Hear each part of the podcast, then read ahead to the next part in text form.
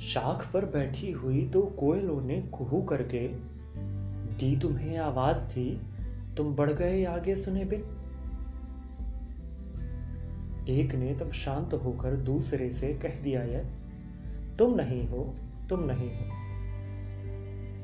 तुम बदलकर रंग अपने जंगलों में आज तक घूमे नहीं हो। यह दशा तो थी नहीं कुछ रोज पहले, ओ मुसाफिर।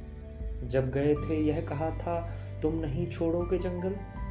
तुम यही हो, तुम यही हो, तुम यही हो। आज जब तुमको पुकारा, तुम पलटकर देखने से थे रहे कतरा, समझ में आ रहा था। क्या हुआ है? क्या हुआ है? तुम कहो, कैसे चले हो शांत रहकर? ओ मुसाफिर? कुछ कहो कुछ कहो। कुछ तो कहो तुम